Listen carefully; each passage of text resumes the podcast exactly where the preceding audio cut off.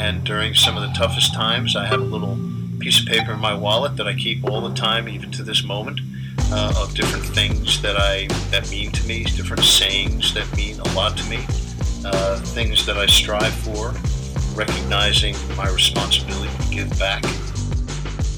Reoccurring mantra I got into in college where I would just say, I'm going to break the mold. Two days after my second injury, my dad flew out to Indiana and we drove home. Went right up to my room, slept for a day, and then I woke up the next morning. I spray painted my wall. No quitting me. I remember, you know, there is no quitting me, and I won't, you know, I won't give up. The number one thing you got to remember is you're transferring energy. And whatever energy you got is the energy the viewers are going to have.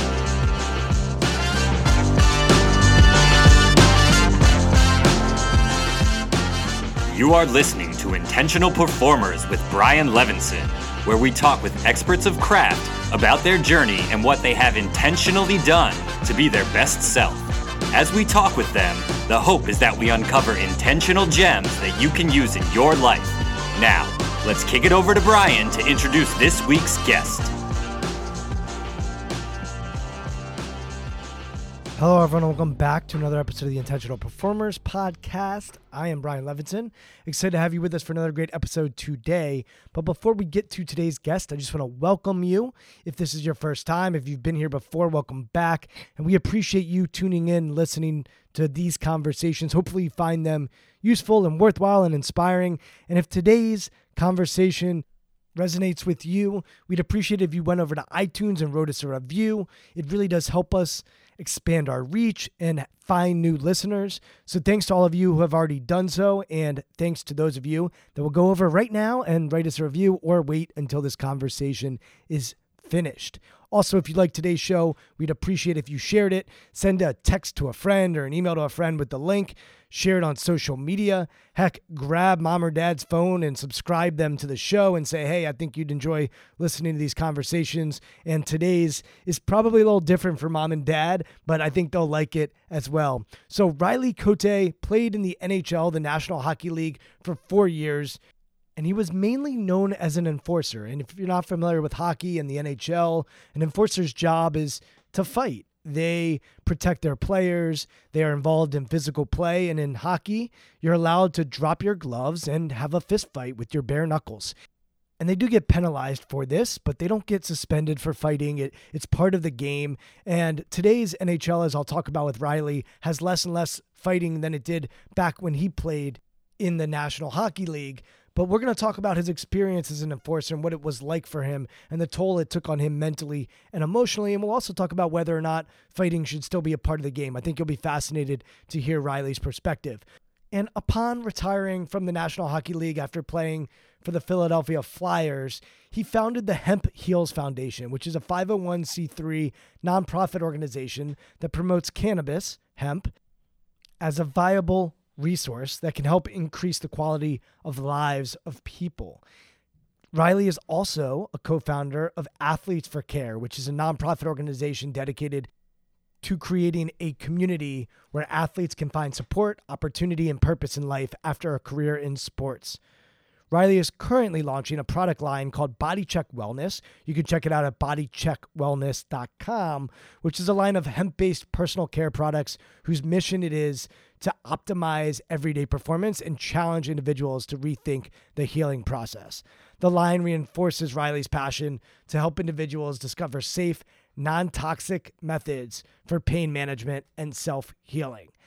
Riley is a thoughtful guy, and he is going to share a lot of what he's learned over the years. He's going to share the ups, the downs of what he's experienced throughout his life in professional hockey and outside of it. And he's going to be open and honest and vulnerable about alternative medications, about what he does to make sure that his body and his mind are where they need to be. And so this conversation is not just with a professional athlete or a former professional athlete, but a, it's with somebody who's a deep thinker and has given a lot of thought and intentional thought about how they want to show up daily and how they want to think about their future and how they want to heal themselves mentally, physically, emotionally, and spiritually. So you're going to love this conversation with Riley. He's a deep thinker, he's a thoughtful guy. So without further ado, I present to you Riley Cote.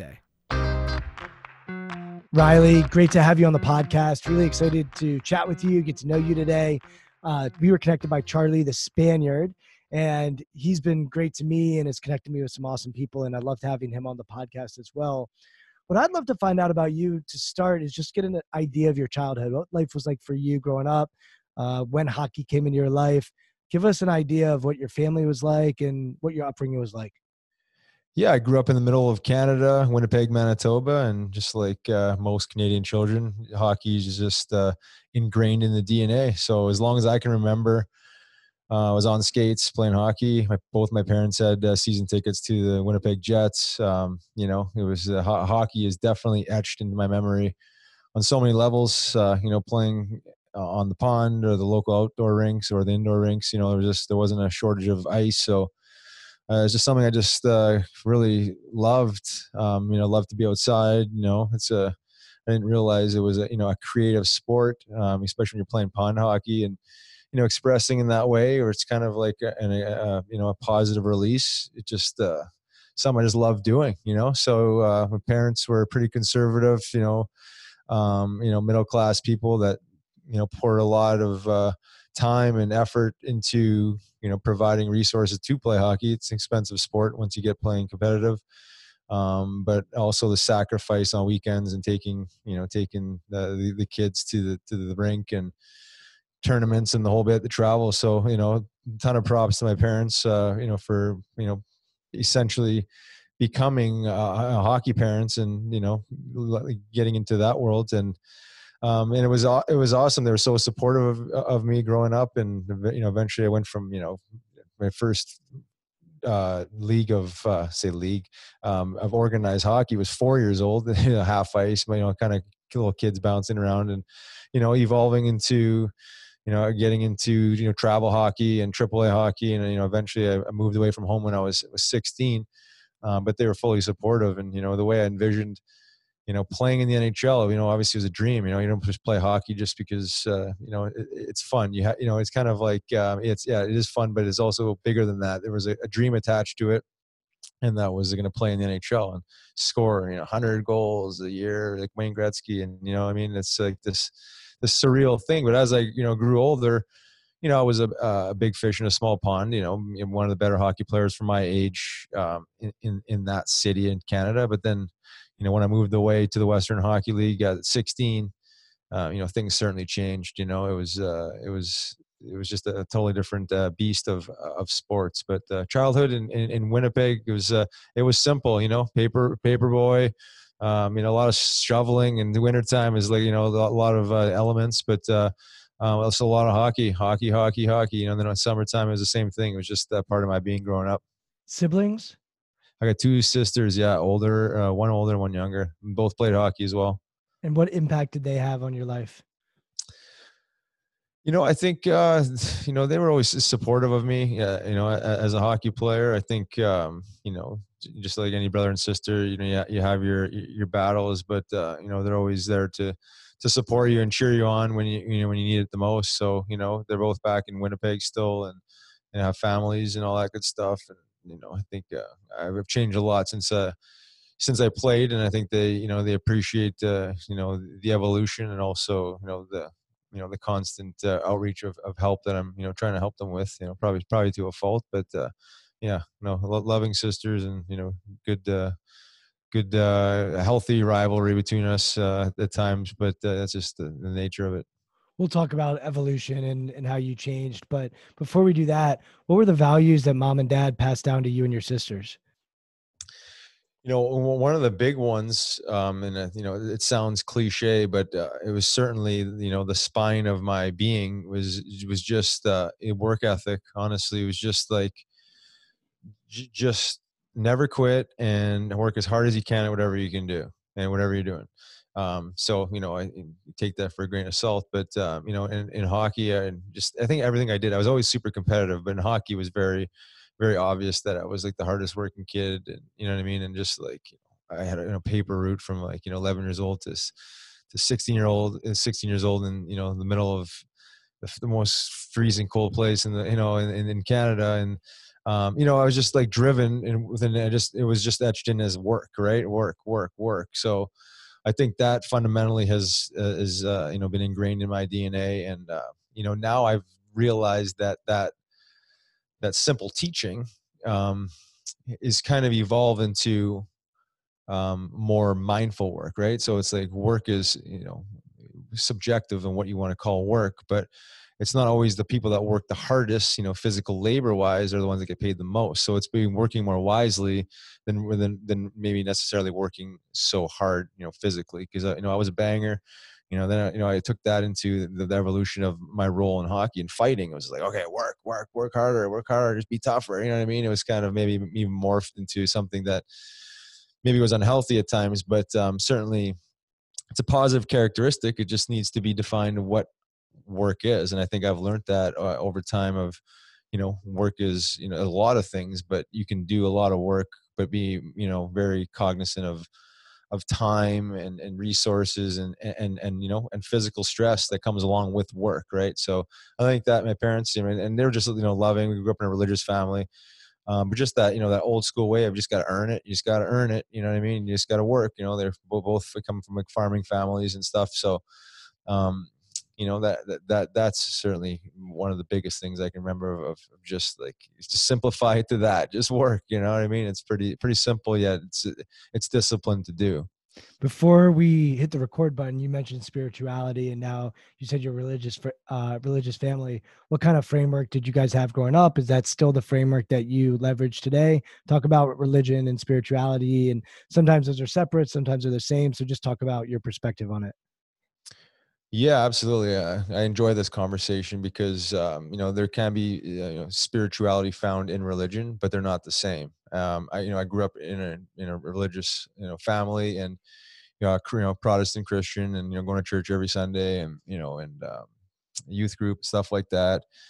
There was always something that I was disconnected with. It was obviously the message. Um, I just didn't. Um, I had a lot of questions, and I always found that a lot of the answers were kind of like you know too too too vague for me or you know i, think just this is human human nature to be curious right? I mean i think we're we're, we're supposed to be finding truths and and um and, and, figuring this thing out. So naturally you know the way i'm wired would uh you know kind of kind of question it and kind of eventually just kind of not really want to go to church and you know my parents you know kind of like oh, you know we're going to church every sunday you're going to go to youth group and eventually i kind of like separated myself from the church especially as i moved away from home at 16 but even before then i kind of had separated myself from this youth group stuff and um, um, the long and short of it is just i, I just uh, realized that there was something bigger than you know um, than what they're talking about and i just i just thought of it differently you know god wasn't uh, to me was was like you know being like mother nature and you know this this energy that we can't quantify and and um and love and you know what i mean? And, and just this like you know this this different world that the, the really the bible necessarily wasn't touching on. So um, in, in, in, the spiritual world now, I just view like spirituality as like you know taking analogies from the Bible that I've learned and all these are stories, right? And just making some sense of them, uh, of them in, in in real true layman's terms. And you know, it's funny how some of the most religious people don't even treat themselves like gods. You know what I mean? So my, in my spiritual world now, it's like, okay, well, I look at food as medicine, and I, I look at everything I'm putting in my body um, as you know something that's either going to nourish me or something that's going to actually, um, you know, essentially kill me um, long, you know, in, in over time, um, poison, if you want to call it that um, and just the people around me be more aware of people is vibration and energy is it making me feel good? You know is it good energy? Or do i feel you know creative and constructive in this energy? Or is it you know negative complaining you know pessimistic energy? And um, you know it's it just like understanding that there's there's so much there's so much that we're not in tune with when you're you know not very mindful. And, and really when you talk about spirituality i think we've been you know in, in the in the church thinking it's a little bit it's boxed in but then all of a sudden you can think outside the box and be like wow i mean there's a whole other dimension of thinking when you're in tune with you know energy. And then you know then the whole cannabis you know the cannabis thing it's like okay well now you got spiritual medicine right? It's it's it's it's, it's an herb yes but there's a spiritual component that comes along with cannabis. But you know in the box model it's like okay well no that's that's illegal because well man man says that's illegal but we can't understand that you know god created the earth and everything on the earth but um, nonetheless it's conscious forming a spirit involved. And then you get into like psychedelics you know the the psilocybin. I recently went to peru and did an ayahuasca um, ceremony three of them actually in a row. And you talk pause, pause for me pause for me pause for me. What was that what was that like? Oh my god it's it, it, words can't really describe it. One of the most challenging things I've ever done in my in my life. Um, but also explain, explain to people in ayahuasca because some people that are listening might not be familiar with it. Sure. So ayahuasca is um, is native to South America, and Peru has a, you know a real significant uh, culture ingra- uh, inv- involving the um, the growing and um, you know, producing and ingesting of ayahuasca, and it's it's um, an ayahuasca vine that grows, you know, wild in the jungle, uh, as in conjunction with another plant called the chacruna plant, which contains DMT, and one allows the DMT to actually um, uh, work in your brain. Where if you just eat the one plant by itself or drink it, you would not get the DMT effect. So together, they release you know the psychedelic properties and it's called the, the beverage is called i say beverage it's, it's like almost like tar but the drink is called ayahuasca and um yeah we were it was it was it was uh, guided by a shaman and um very very deep um soul spirit search um, you know, a, a, lot of purging. It was an emotional and spiritual release. So basically, anything that's not serving anymore, if you're harboring any, you know, negative energies, whether it's resentment or fear or, or, or whatever it is you're harboring, it will show you that and you will confront it. And, um, you know, it could be dark at times. And there's, again, a lot of physical purge, but I think most of the purge is actually emotional and spiritual. It's, it's, it's, it's a deeper level of, of puking and purging, but, on the other side of that, I know it sounds really negative. Um, you know, just a lot. It shows you a lot of darkness. If you have trauma, childhood trauma, I did it with a couple of different military veterans. Obviously, you got a ton of trauma, PTSD. It brings it brings the trauma to you, where you know most people run away from their fears and their problems, and they self medicate with alcohol and whatnot. What shows you your problem, it shows you your fears, and you face it, and you will be in that space for some time dealing with it until you make some resolve with it. And then there's like an energy release, and there's usually a purge that comes along with it. Um, but the other side of it is just like super, super positive um, energy of love and peace and self love and perspective, uh, ideas, um, just insights in your life. Uh, just amazing. It's hard to explain. It's, it's, I mean, essentially, it's, you know, it's DMT for four four hours, right? I mean, it's you're in a different a different uh, dimension but it's all about you and focusing on you and how to be a better person and you know how to make sense of this world and how to eliminate toxins and emotional toxins and spiritual toxins and uh, make sense of energy it's what it is you can actually talk to my mother ayahuasca while you're under the influence and almost guide guide the ship it's it's it's wild why did you decide to do that well, it's been my bucket list for at least three years. Uh, just had been listening to, you know, uh, several podcasts that you know people had, had, gone there and done it. Watched a couple documentaries. Had a couple buddies that had done it. It was just for me. It was a timing thing, an opportunity thing. I didn't want to be the guy that's going to go searching around in Peru and not understanding who I'm getting involved with and, and where to go. Um, you know, I, always wanted to do it there for the first time. I had opportunities to do some local stuff. Uh, you know beforehand uh, but i just it just didn't seem right i said i just wanted the kind of like the true you know ceremonial experience in you know the native land of this medicine so when i got this opportunity it was right before christmas honestly maybe six weeks before it was through a group called heroic hearts project and they're a 501c3 nonprofit um, organization that essentially raises money and sends military veterans to these retreats um, so we ended up kind of co-sponsoring these these Marines. I went with one of my former teammates, um, and um, yeah, it, was, it, was it was amazing. So this organization kind of like has has done it there before. I think you know at least thirteen or fourteen times. Um, so it was vetted. You know, the guy was trusted, well known. You know, he'd been a shaman for 11 years and you know practiced under one for seven or something. So um, just through the organization itself and knowing all this made me feel like okay, well, this is a great opportunity. You know, I'm I'm, I'm actually doing this with you know some veterans that uh, you know I can relate with.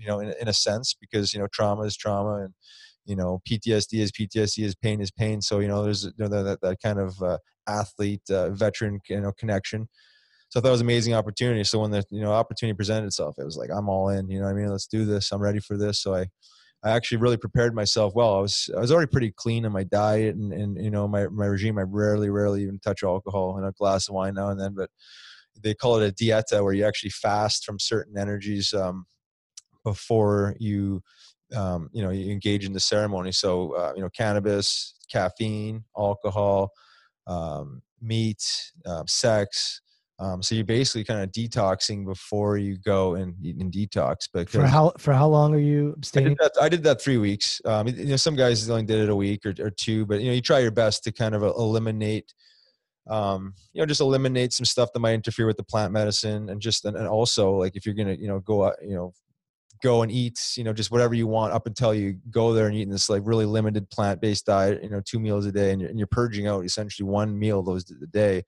you know what I mean? It's just like a culture shock. So you're trying to go in there as pure as possible because you're trying to cleanse, right? I mean, that's what it is. It's an emotional, spiritual release, but it's also a cleanse, right? So uh, it was it was wild.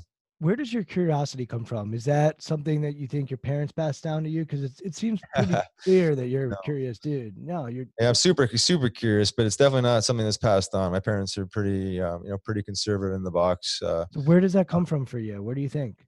Honestly probably just um, my early my early um, days of early psychedelics honestly probably mushrooms.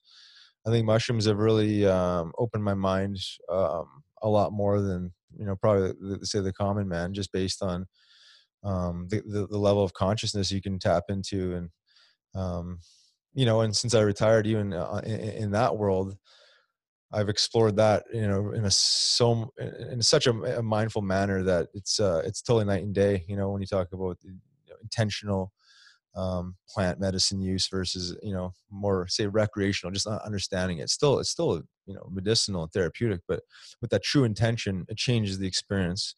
So Riley, would you say you weren't curious as a 20 year old or oh yeah, you were then too? Yeah, I was curious. I mean, I you know, um, to be perfectly honest, I mean, I experimented with a lot of different drugs, you know, um, and it was, it was curiosity because, well, no one was teaching you the truth. I mean, the church wasn't.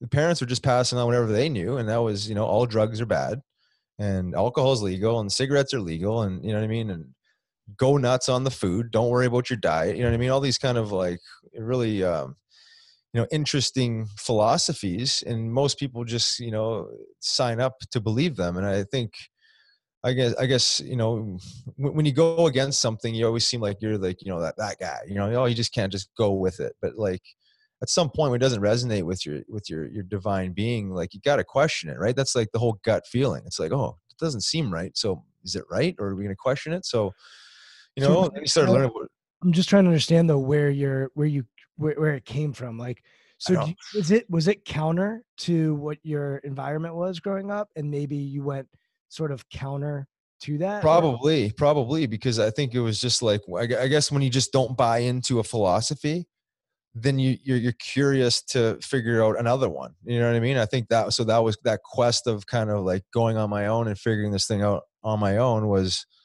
was based on I just didn't believe in the philosophy that I was taught. You know, I, I guess sisters, I never really thought about where it came yeah. from. Are your sisters more like mom and dad, or are yeah? Oh yeah, I'm the I'm the definitely the black sheep. black sheep. So so the black sheep moves away at 16. Uh, you also are playing. What are you playing? Juniors then? Like what what yep. is so you're playing hockey. Um, at that point, what are you like as a 16 year old playing in juniors from a mindset standpoint, from a maturity standpoint just walk us through what that's like to move out of the house and go away sure i think i was pretty mature um, you know in, the sense that uh, you know I, always you know took pride in you know carrying myself as as a professional i think that was taught from my parents too it was just like you know you know carry carry yourself with confidence and Um, you know I mean? Don't speak out of line. Kind of just like you know I mean. Just I guess more of a professional um, approach to life and and and being. Um, but I, I think I think I took my my work ethic and my my drive with me um, into that. I think I think I get I, I think still then, even though I still had question marks about a lot of things, I you know you get swallowed up into marketing and, and and, different ways of training. And back then there wasn't such functional training for hockey, so I got more into like lifting weights and you know being a certain weight and having you know these kind of creating these stories for myself where I thought I had to be a certain weight and I had to be a certain size and this is how I was going to you know get the respect or you know what I mean that that type of mentality. So I was mature in the sense of you know, I, I wasn't a guy that got in trouble. You know, I you know kept my nose clean. You know, I, I obviously did stuff that was, you know, questionable, but um, but I was always respectful. You know what I mean? It was questionable in the sense of the law, but it was you know it was never about hurting people or you know what I mean um, any any of that stuff. So, um, but I just think I just uh, I think I just probably hit the bullseye on the wrong target when it came to um you know understanding wellness actually i wasn't even on my map then it was more like fitness and strength right? It was it was it was just shallow, shallow thinking right? So uh, you know spirituality is, is a process it's it's it's growth. So i think i began my spiritual you know my real true spiritual quest young but i think again with not understanding the differences between substances you know a lot of unconscious forming drugs like alcohol which is totally acceptable and, and, you know drinking all the time and you know to black to, to blackout you know and and um, you know unconscious. And so you know i think those types of things slow down your spiritual journey um, because they're they're despiriters. I mean there's a reason why they call them spirits is if you look at what alcohol does in in in humans and, and in plants is that it withdraws the the essence of them whether it's the plant essential oil or the spirit of the human you drink until you eventually black out you know and your spirit is essentially out of your body now so um you know those things do absolutely prevent spiritual growth so it's not until you understand this but without the manual and actual true guidance like which a church is supposed to really be helping you with um, you know, you have you're, you're out there to kind of figure it out on your own. You know, I mean, you're trying street drugs and you're doing all these different things, trying to make sense of what it's doing to you without having, you know, back then there was no www.com figure it out. It was just kind of like figure it out. And, um, and, and even now, now, now you get the other problem where it's like too much, too much, uh, information, misinformation, whatever you want to call it, where you get opposite, I mean, polar opposite explanations about the same exact thing. And, and how can you make any sense of it unless you're, you know, somewhat of a rational thinker? Were you into education, academics? Were you into reading? No, none of it. Honestly, I didn't get into that until I retired.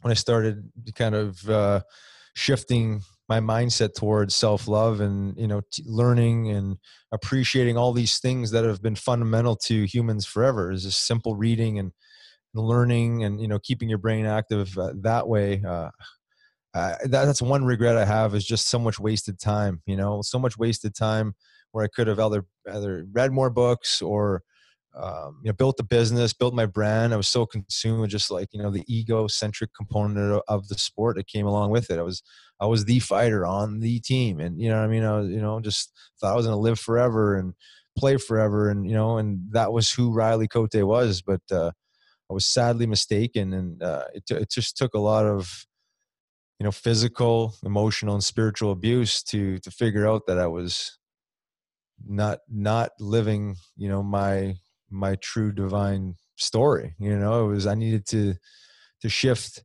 um, gears and you know hop on the other side of the fence and, and find myself and you know show myself some self-respect and self-love. And i know it's it's a it's a it's something we don't talk about really at all is you know this self-love but it's uh, it's certainly important to the spiritual component of life. And and without it you really can't understand love as an energy and you can't really truly love other people if you don't love yourself and i think that just comes with you know self-respect through the choices you make and going back to diet and you know all these other things because you know god knows if you're killing yourself through diet and things that you're, you're supposed to be nourishing yourself with it's, it's you're, you're basically chiseling away at your own temple so, um, so i'm not sure where i was going with that but yeah i'll, I'll bring you back so yeah. so hockey wise though you are making your way through the ranks and you know playing in the minors And as you're playing, so I've I've had conversations with people that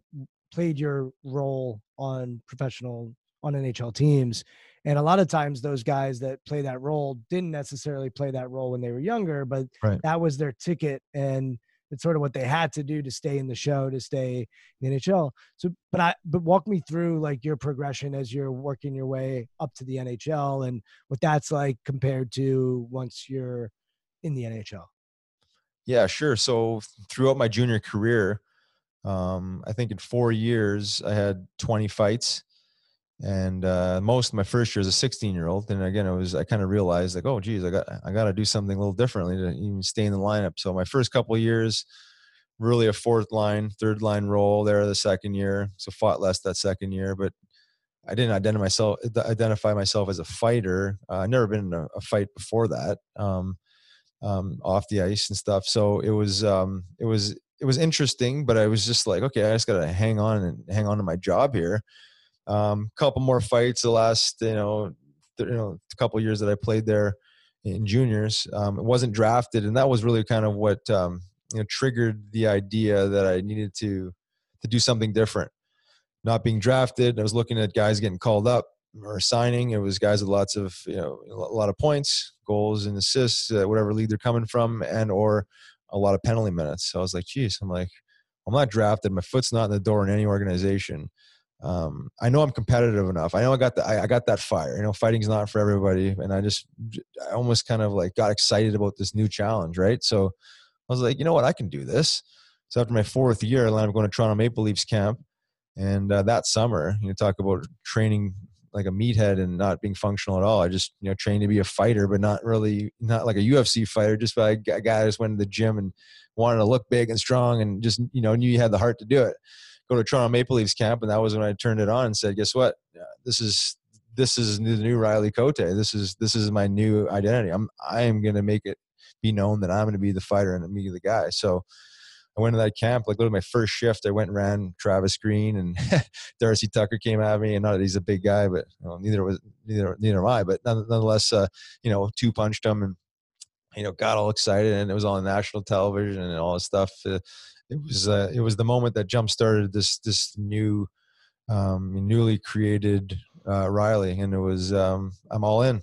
When you when you are not drafted, was there any other opportunity or option that you would think of? Was it going back home and getting working on a farm? Like, what were your options at that moment when you sort of decide I'm going to go all in and go for this role and and sort of what, what was on the table at that point? Uh, well, the only other option would have been in the hockey space would have got, be to go back to junior and play another year, my overage year. The only other option outside of the hockey would have been just you know packing it in and working a nine to five. But that wasn't even on my mind at all. I was like, no, no, I'm I'm doing this. Like I'm, even if I have to start the lowest possible pro league, which I did, um, you know, I'm gonna I'm gonna fight my way out of it. And you know, I just I never really never really thought I wasn't gonna make it. Honestly, it was I was always like just gonna do this. I'm gonna do it. I'm gonna do it. Even if I went and partied, I was like, I'm gonna be the first guy at the rink in the morning. I'm gonna work hard. You know what I mean? Just this old school mentality of just like you know, um, unsustainability. But you know, the heart and everything was there. The intention was there. It was just uh, you know somewhat misguided, but um, yeah, you, love you love you loved hockey. I loved hockey. Yeah, and I think when I first started fighting, I think I really enjoyed the challenge of fighting. Again i just kind of learning on my own just like figuring it out. Got beat up got beat up go after the biggest guy got the most penalty minutes got beat up. Um, you know i still got beat up all the way to the nhl but it was like you know i was a, basically a, a, pretty thin naturally lean guy that packed on an extra 25 pounds of you know quasi you know mo- mostly muscle but you know there's some extra fat there i probably didn't need and you know, moving up weight class. If you look at UFC and boxing, these guys shed weight to move down a weight class so they can be more efficient, more, you know, quicker, and and actually you know stand a chance against some of these bigger guys. I was actually gaining weight to you know fight um, guys way out of my weight class. So um, the, the, losses certainly came with you know with, with the wins, but um, I didn't care. You know what I mean? I was almost like I almost like enjoyed getting beat up at some point. It was like, oh, I'm gonna fight him again. You know, I'm gonna go fight him again then. You know, and it was just like again, it was almost like I felt like I was like a WWE wrestler or something. It was like I took on this this this role, this image that came along with it. I was I'm a tough guy, so I have to always act tough at the rink, or not, I mean, say like on the ice, because I mean, our guys in the locker room knew that was just, you know, a friendly giant, but um, it was it was this act that I, I had to bring to the ice all the time, where I was like always ready to fight. You know, even if I didn't really want to fight. What would you do to get yourself into that headspace? Well, just you know, envisioning the fight, watching the fight. Um, you know, there's YouTube and everything. Obviously, you can kind of study your opponent. Um, but you know, before the game was a lot of stimulants, a lot of caffeine. I went through all kinds of different phases of whether it was Red Bull or you know, mixture of Red Bull and Sudafed and you know whatnot. All, all kinds of garbage that was terrible for me. But just get myself so jacked up where, you know, if I, if I got the puck um, I, would you know have so much you know so much jitters that I would you know just want to get rid of the puck. So it was um, you know it was counterintuitive to being a hockey player, but you know I'm all in, knowing I'm going to fight anyways. Probably in the first period, it was like okay, well it's a small price to pay because I know I'm going to be doing this and I need to do this better than handle that puck that one second. Um, you know, it was the, the thinking was so off. You know, it was so off, but I was so again entrenched in this in this role, much like a WWE wrestler. Like just like it became me. So I felt like I was just like overdoing the training and the you know the mental preparation for that specific role. And what were the effects of that off the ice? Were there were there side effects that came with that and getting into that headspace off the ice? I don't think I really recognized them until later um, in my career because I felt like I feel like this type of thinking and being is like it could be good short term. It's not sustainable, right? So I, I mean, I didn't really make any sense of this at the time, but you know, when you're when you're hungry and you, even though you're doing it wrong, but you're so determined to do it, you still find a way, right? So um, uh, again, just uh, you know, fighting 30, 35 times a year, which is which is tough to stay healthy fighting that much, and and, and you know, I was going to the gym religiously. I was like a gym rat. I mean, days off, I'd go to the rink like Riley, just to put that in perspective, you had 20 fights before the NHL. I think you said. Did I hear yeah. that? And then four years, yeah. 30 to 35 a year. Yeah. Once you were there, so you're pretty much every other game getting into a, a fight is yep. like what you're doing. Yeah, and then mentally, and the hardest part is mentally preparing for it, and then mentally preparing for it when it doesn't even happen. So this, you know, this chronic state of anxiety but um, you know, and that's that's what I you know I always talk about um, to people when I talk about anxiety. Is like it's hard to explain that type of anxiety because it's like you know the fight or flight is you pick one, right? It's it's, it's either you run away or you fight. Um, in a hockey game, well, yeah, I mean, I'm going in there assuming I'm going to fight, but a lot of times it wouldn't necessarily happen when I wanted to on my time. So now I'm sitting there waiting for it. You know, is it going to happen? There's a lot of times I mean, I mean, half of those times I prepared to fight and didn't fight. So it's like this chronic anxiety. Even when I would fight, I'm worried about the next fight. It was just like this this this constant state of anxiety. So it was uh I don't know. It was uh it was something I needed to kind of get out of eventually because it was uh you know after a couple after a couple of years of you know living on this this wave up you know i'm working towards something and and you know i'm winning a lot of my fights and i'm learning and i'm getting a lot of support from the fans and you know what I mean? Like a lot of positivity come along with it. Won a couple championships earlier there my first year pro my third year pro in the American League. Um, you know a lot of positivity but even though I was doing a lot of things you know poorly I was doing enough positively to you know at least give myself a standing chance. And then I think once I made it and you know I got past that first year which was my first my best year in the NHL um, fighting wise and just overall um, just overall development and everything um, I don't know if I just got too comfortable or I was just kind of like, well, I, I, already proved myself, and do I got to go fight these guys again next year? And then you know, I think once you once you get into that headspace, it, it, it just it goes downhill from there. So then from there, it was like my my my head necessarily wasn't in it like it was like all the way leading up to there because I think the ego side of it all, you know, just showed me how shallow the game was. I'm like, geez, I'm like, I'm sure partying a, a, lot, and you know, I mean, I'm, I'm, living in this bubble, and it's like, this is, you know, is this reality? And, and, this is, if this is playing the NHL, living my dream, like, shouldn't I be happier? Like, you know, where's the fulfill, the true fulfillment? So, somewhere along the lines there, my emotions certainly weren't in line with what I needed to do on the ice, and you know, I started losing fights, and uh, you know, just you know, just after like you know the, the, the fourth year there um, you know, hardly I think I played 17 games. You know, they had a new coach come in, didn't need, you know, didn't have have a need for an enforcer, and, and rightfully so. I mean, I didn't, I wasn't playing um, well enough to to earn a spot. You know, again, I was I think at that point is really when I noticed that all these things I was doing was were catching up. All the unsustainable uh, training, the unsustainable living, the drinking, uh, all these different things, and, and, not thinking correctly, eventually affected my performance long term. And then that's when I was like, Whew. And then you know, then I think that's when I noticed the mental health component, and you know, the uh, different type of anxiety, borderline, you know, depression. There's like, uh, I'm not, you know, I'm not good enough, and you know, what am I now? You know what I mean? I'm not as tough as I thought I was. You know what I mean? All these question marks, which is essentially the the crossroads of me, you know, transitioning into the real world at the age of 28. So I have a million questions, but the first one that comes to mind is, in the last decade, uh, there have been multiple suicide or opioid overdoses for guys that did what you did um, in the NHL. And I actually think I'm surprised it's not a bigger story. Um, the amount is it's it's scary. Um, I, I just would love to get your perspective on on what's happened there and uh, yeah, your perspective. Yeah, you know what? It's it's it's interesting because um, you know those those deaths certainly give the tough guy role uh, a black eye. There's no question. Um, but I, I also am honest in that you know substance abuse doesn't discriminate, and I've seen a, a ton of guys go down.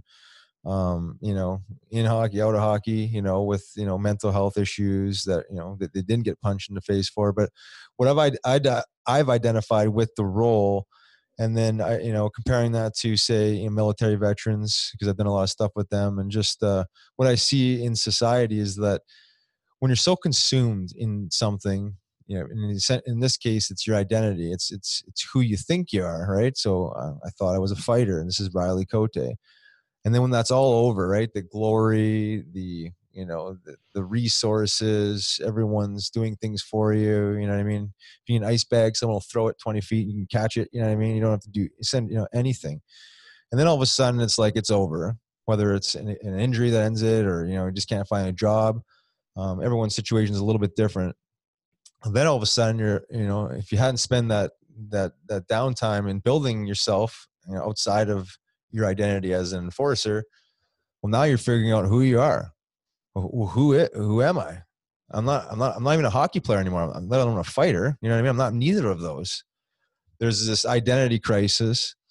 And again, most guys are self-medicating with alcohol and probably on some prescription drugs. If you left the game with a surgery, you definitely got you left the game with some prescription drugs. And uh, you know, alcohol is ingrained in the culture of hockey and sports and society. So naturally, you're going to go wash down those you know prescription pills with with alcohol and it gets dark very quickly. You talk about you know depressant as an alcohol uh, an alcohol and these other drugs which are you know can throw them in depressant uh, you know uh, category as well. And then the lack of identity and purpose um it's it's it's dark right? And then you what? If, if you don't have the right tools you're not you haven't been introduced to the right tools you lean on some darker tools you want to call them that, um, and and then and then it, go, it goes uh, uh, it goes downhill. But you know, it's uh, I've seen this in, in the military where they're so identified with them being a soldier, and then again they come back, and the VA is just pumping them full of pills, and they got no purpose, no identity, and they're you know mismedicating, um, and then you know it, it goes dark. So, in, in, in, to answer your question, I don't think this is totally. Um, a tough guy issue, but um, I think you know outside of the identity of being a hockey player, I think it's a more specific identity that these guys connect with. So um, I think the fall can be greater for these guys. Where you know, you know again, they're, they're they're the guy that stands up for their teammates. They're the guy that takes the punch and uh, for their teammate and goes to the penalty box for their teammates. So um, selfless and in service to something bigger than themselves and then yeah. that identity is also stripped in the military same way yep. it's a brotherhood they are not about themselves they're about the guy next to them. And it's hard to find that brotherhood and that camaraderie outside the locker room or outside the barracks or whatever you want to call it. Yeah no for sure. That support system is no longer there. You feel like you're on an island and isolated. Um, and again it's like the structure of playing in sports is, is, so regimented. It's here's your schedule for the year here's your schedule for the month here's your schedule for the week. And you know what time to be there? You can literally roll in you know 15 minutes before you need to be there, coming right from the bar if you wanted to, and a lot of guys do. So it's almost like you know it's it's so programmed that it becomes unconscious. Um, so that very structured, regimented um, way of life to like, okay, well now I got to go find myself. I got to go figure myself. I got to get a job. All these different things. Who am I? Am I just going to go, you know, pick up a nine to five just because? And there's just a lot of, uh, you know, um, pieces that are loose and missing. And uh, I think they struggle. And again, once you start medic- self medicating with the wrong tools, I mean, it goes it goes uh, dark uh, real quick if And it's I- not already. and I, you know, I would regret not asking you about this. The NFL has had its day with concussions and head traumas, and uh, certainly top of the news as it relates to them. The NHL uh, has not. What's the right word? They haven't owned the concussions in the same way that the NFL has, as far as what might be going on and and what might be happening on the ice.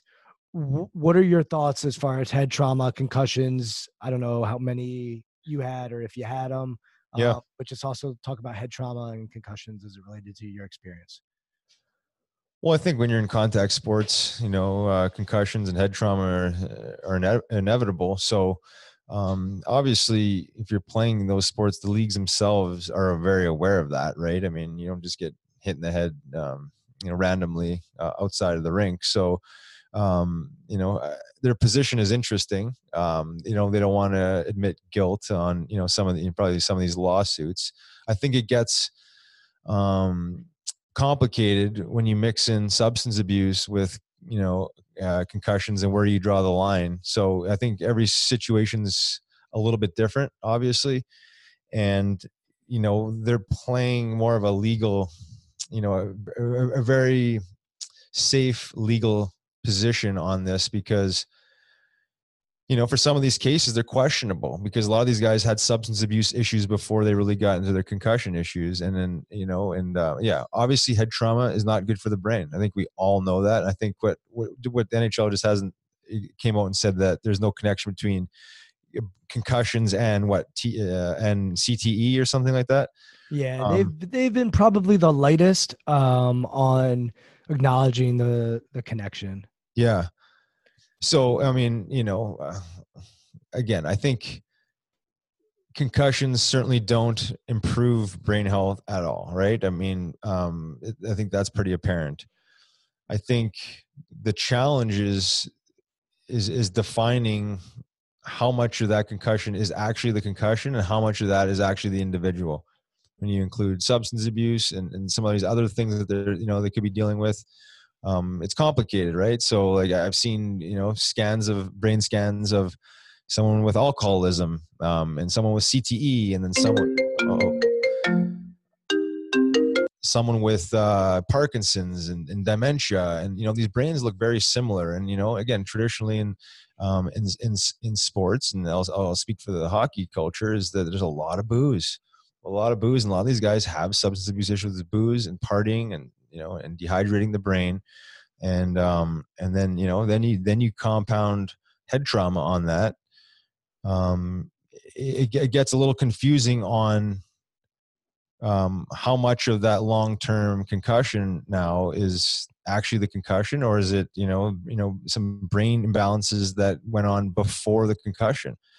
Um so i i think it's you know yeah i mean they're, they're playing it very safe on what they say. Um because um, you know it, it's not it's not so black and white when you talk about brain. I mean, you talk about you know certain foods affecting the brain. I mean, if you're eating cheeseburgers all day long too, I mean that that'll affect your brain and stimulate it in a different way if you're trying to improve a concussion. So um, there's no question that head trauma um, um, can can really lead to some really negative um, you know th- things down the road. But I think it's all about the type of treatment after, right? I mean, I've seen guys on Valium from concussions, and I've also um, seen guys use mushrooms and cannabis. I'm speaking for myself and some other guys. You know what I mean? So two totally separate polar opposite spectrums when you talk about what's good for the brain and what actually creates neurogenesis and brain cell growth and what actually um, you know, might deteriorate the brain, dehydrate the brain, or you know, impact the liver and other organs um, in a negative fashion. So,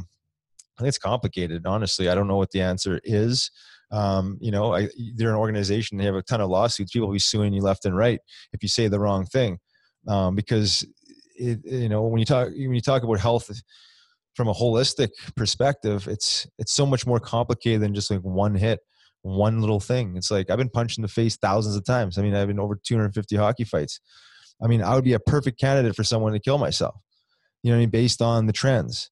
Um, unfortunately, I mean, say fortunately, I was blessed enough to to explore and didn't get swallowed up. And uh, you know, when I had the substance abuse issues, um, I didn't go to you know any of these programs where I just said, you know what, I, I can do this myself, and this started transitioning from the way I was eating and self medicating you know from from from you know nutrient depleted foods to nutrient rich foods from alcohol and you know unconscious forming you know self medications to conscious forming medications and I, and from what i know in the science you know the neuroprotectant properties the neurogenesis properties it's helping you know create neuro, new neural pathways in the brain um, versus the way i've seen some of these guys you know deal with concussions. It's uh and and that's you know education and we're you know we're probably light years away from, you know when we're actually seeing i say light years i mean we're probably closer than we think but you know actually as a as a society using mushrooms you know to to treat brain injury. Um, so, you know it's still taboo. But just real quick on the fighting thing so your role has changed in the nhl there is less fighting yep. today um, most teams don't carry a player just to do that it, yep know, I'm in Washington D.C. and there's Tom Wilson who came up with yeah, the that's that's how he got his start. But now he's playing alongside some of the best players in the world, and yep. as, as we should, guys. And he's still he's still playing aggressively. But but he he if he wasn't being effective, putting the puck in the net and skating and all the other stuff, he probably wouldn't still be there. So for sure. Uh, one thing I'm curious about: Do you think fighting should be part of the game? You know what? I've certainly changed my stance on the overall philosophy of fighting because I think you know, like the way I am off the ice in the spiritual quest, where I mean, I'm yogi and you know, do no harm and you know, nonviolence and all these different things, um, which I which I actually live in my in my real life. But you have to separate real life from contact sport. So in the game of hockey, I think it just plays by different rules. It always has and it's much like the street where there's accountability you know what i mean there's like the neighborhood bully or the neighborhood tough guy or the you know the, the local guy that comes to the bar it shows up in his you know vest and there's this respect that's kind of earned or you know that's around because you know i don't want to you know misbehave and then this guy punches me in the face so in hockey that is very very true that you know if there's disrespectful play there's people taking advantage of other players. It's a physical, physical sport, even without the fighting. It's like you got grown men uh, using their body position and strength and muscle to you know, to outcompete the opponent to get a puck. You think that emotions are not going to get high over time, and then you know you don't think a guy that's six foot five that actually is kind of an asshole is not going to use you know that that that bully type of mentality to to outcompete or you know a strategy to outcompete uh, the opponent? Well that's exactly what happened. Um, in broad street bullies probably you know obviously to the other side of the, the extreme here is that they would have bench clearing brawls. I mean the, the, whole team is like you know we're gonna we're gonna bully our opponent out of the building and they did that for a couple years until all the other teams got tough guys and then it's okay well now we're just protecting our players and we're keeping that mutual peace and, and respect but um, i think there still is a place for fighting in hockey.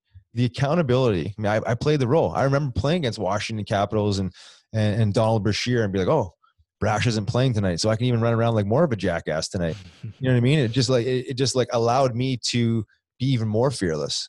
Um, you know, whether where whether if he was playing, I mean, I, the way I was wired, I was mentally going to fight him anyways. But you know what I mean? I, would, I just had that extra runway, and it's like you know, guys that aren't true true like legit enforcers, the guy more like the rat rules, they they take they take liberties. They're mm-hmm. good hitters. Dirty. And if there's no one, if there's no one else there to to you know to, to come after them and keep them um, you know in check, they're gonna they're just gonna you know hide behind the rules, which is exactly the NHL that we're seeing now. It's like okay. Uh, the, the, I don't know if you saw the Tkachuk and Kassian thing not too long ago there, but it was, you know, a guy blatantly runs the same guy three times, and I think in two shifts, and uh, eventually had enough and you know you know tries to keep the guy accountable. Well he turtles. The guy gets uh, you know uh, kicked out of the game. They go on the power play. That uh, calgary actually wins the game. So the guy gets you know penalized in, in that regards because he's just defending himself and um, from you know two arguably dirty hits and then he gets suspended for two games so it's like in my opinion like the other guy should at least they should at least given him a, a penalty to wash that so the team doesn't lose the game because he he was doing what the doing the right thing. You know what I mean? The refs weren't calling it. And Riley, you have kids. I think you mentioned you, are picking them up as soon as we finish this up. Yep. So, how old are your kids? I got two daughters, uh, four years old, and then my youngest is turning three in uh, in a month. And you want them to play hockey? Um, you know what? I'm gonna let them be. My older one, I tried to bring around the rink uh, this year. I do some learn to play stuff with uh, the Flyers uh, youth, and um, you know she's four, and, and and there's some four year olds that do it. She she just not not into it. She says it's stinky and it's cold. My younger one seems to want to play hockey. She's like, I want to play, daddy, and you know she's not even three yet. So um, we'll see. You know, I'm gonna get get them on the ice if they if they seem like they love it. Um, you know, I'm I'm all in. I, I would actually love to coach them because that would be the only time I could see myself really getting back into hockey coaching. Would be on my daughter's teams, but uh, I'm not going to force them. My my older one seems like she's more of a you know gymnast uh, creator you know what i mean like bubbly personality so we'll see but uh, i'm i'm supportive if they want to again, understanding it's a physical sport, I feel like I have a pretty good understanding of the proper tools um, that I would use if uh, you know if they got a concussion and whatnot, knowing the risks. But I mean, just knowing the risks. I mean, life is risky. I mean, if you want to sit in your home and live in a bubble, I mean, uh, I don't know. I mean, it's uh, hockey's uh, an amazing sport. I mean, I learned a lot from it. You know, and, and I think it, it, could it could continue to be better, but you know, once you get into that pro rank and you know you got you know big big dudes that are you know jockeying for position around the puck. Um, that accountability is powerful, and I think uh, you know I think it needs to stay in the game. And at 28, you're, you're now out of hockey. Uh, and for most people at 28, they're starting their career or they're starting the trajectory of their career and really making moves. What did what did you do from 28 on, and and fill in the rest of the gaps for us as far as uh, what you've been up to since you stopped uh, playing hockey? Sure. So I uh, originally transitioned right into coaching. So I got into coaching the Flyers minor league team, which was one of the main reasons I you know, actually retired at 28. I had another year on my contract and I just turned it into a four year coaching deal. So it was one of those things, it was an exit strategy.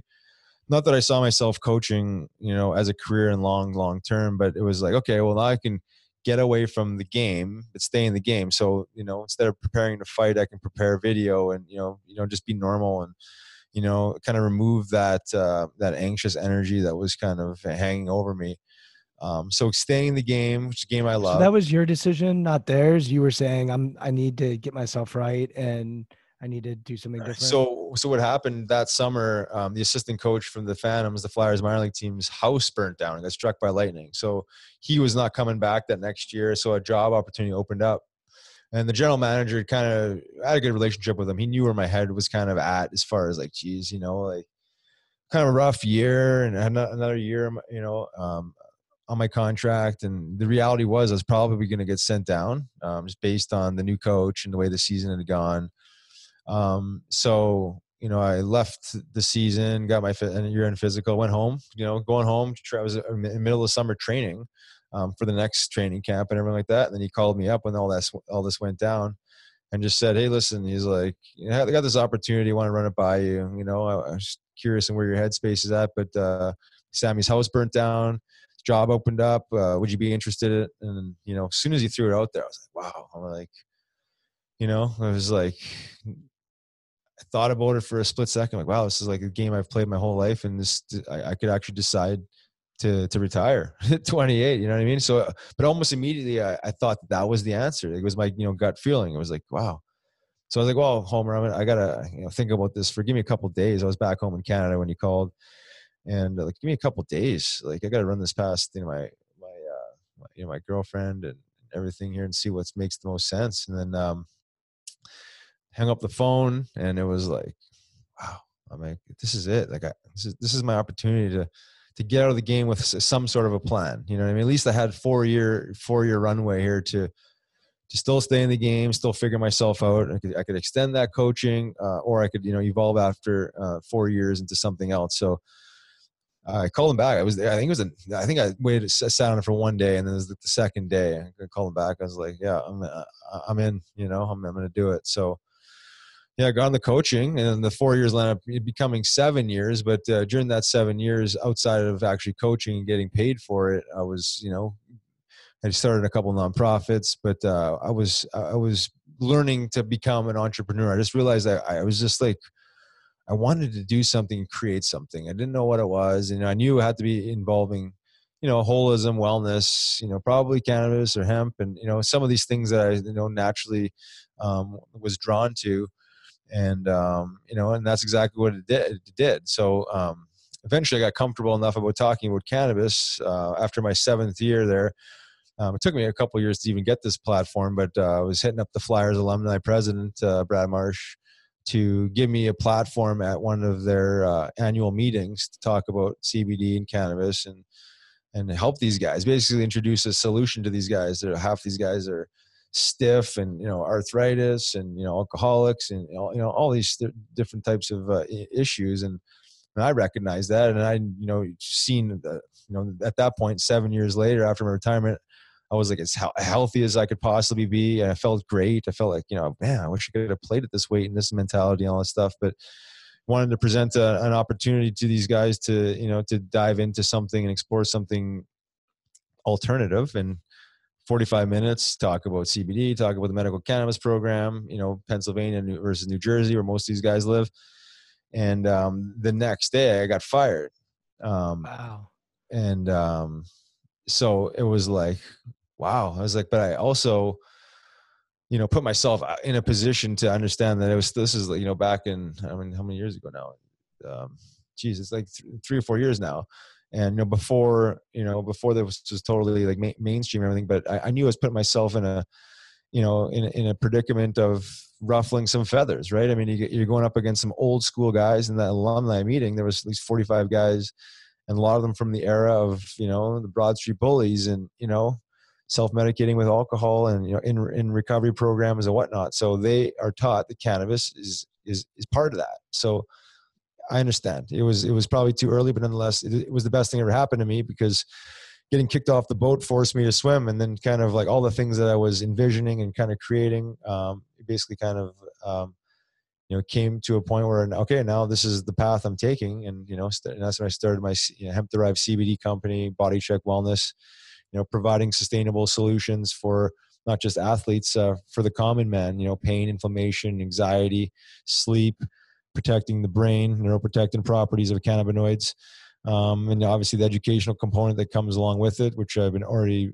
was doing for you know seven years plus um, just talking about hemp and cannabis as a recovery tool. But um, you know that, that, that was it. So i'm gonna you know just a couple other projects along in in, in line with the the hemp and cannabis play. Um, you know started to realize i was a lot more creative than i ever thought. Started a you know a small media company where i'm into you know more production starting a podcast. So just trying to build all these things around wellness around mental health. Uh, i started on my own personal brand here about you know essentially one-on-one coaching or um, you know mindfulness coaching um, you know schools and uh, different sports programs just teaching them the power of the mind the power of attitude you know the power of energy and, and focus and concentration stilling the mind meditation yoga. I'm getting certified to be a yoga instructor here in the next uh, month or so. Um, so just all these different things. So i'm kind of all in on the wellness here now and uh, it's been it's been amazing without knowing what direction i mean no, really knowing the direction I was going in, but not really knowing how it was going to, you know, really shape up is, it's just trusting, you know, in, in the process, I guess. And, you know, when the, the right people are meant to come along in your life. And if you're sending out the right vibration that you're, you're attracting the right part of your tribe um, and all these things start to manifest. And, you know, I think nothing easy about startups, but it's, um, I, mean, I think it's starting to slowly kind of, you know get the get the wings it needs and uh it's been it's been fun what does your meditation practice look like it's a little bit different every day but i do meditate every day this morning i meditate well first thing i wake up super early this morning i uh, woke up and meditated wrote um, 4.30 in the morning um, for 30 minutes Have you always been an early riser? Yep. Always been an early riser. Um, probably mainly because well, my parents were early risers, but I had the um, the paper route uh, back in the day from 11 to 16 or so. So I was up at you know five o'clock in the morning. Um, so I always took pride in getting up in the morning and getting after it. So getting up in the morning and and attacking the day is well, it's twofold. There's, I just I enjoy getting up early, but also with my kids, I get I get that you know two two and a half hours of of time before they get up where I'm you know you know have to be present and staying on it then. So uh, Do you do you how much do you sleep? I would have been pretty early, you know, nine uh, nine would be roughly is it the average that I go to sleep. Uh, a late night for me probably ten, honestly, and then you know every so often you have like these. Probably tomorrow night, for example, my my uh, father in law is going to be a little bit a little later, I'm sure, but. Um, yeah, I go to bed. Uh, I go to bed pretty early. You know, I just uh, wake up so early and I'm, I'm buzzing all day. And then, you know, when it's time to go to sleep, it's time to go to sleep. Because what soon after the girls go down, you know, what I mean, do a little bit with my wife and clean up and you know and have a conversation but then it's it's to bed because it's just you know you know how life is and it's it's uh it's uh it, it's fun but it's it, it's challenging and it wears on you so you have to you have to get your rest Riley, this has been a, a lot of fun. I've learned a ton from you and, and just sort of let you go. I think you're the type of person that you just let go and there's a lot that's going on in that brain of yours. And um, it's it's just interesting to hear your perspective and how you think about things and how you think about the world. And I'm just grateful that we got connected and I was able to learn from you. If people want to learn more about what you're up to uh, and your company's up to, where can they find that? Where can they find where, where you are on social media, all that good stuff? sure i'm on uh instagram at riley coyote uh 32 so r-i-l-e-e-c-o-y-o-t-e 32 uh, on Facebook at just Riley Cote, um, Twitter Riley Cote, uh, Riley Coyote again, R I L E E C O I O T E.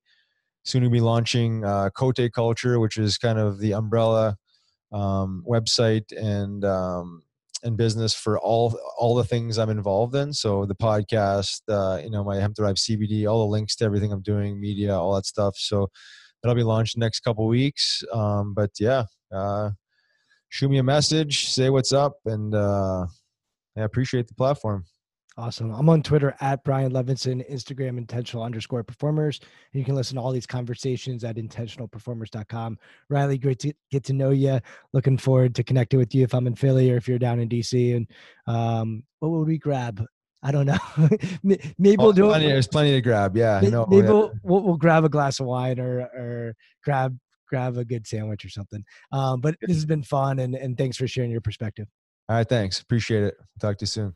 Thank you for listening to Intentional Performers with Brian Levinson. Here is this week's episode gem.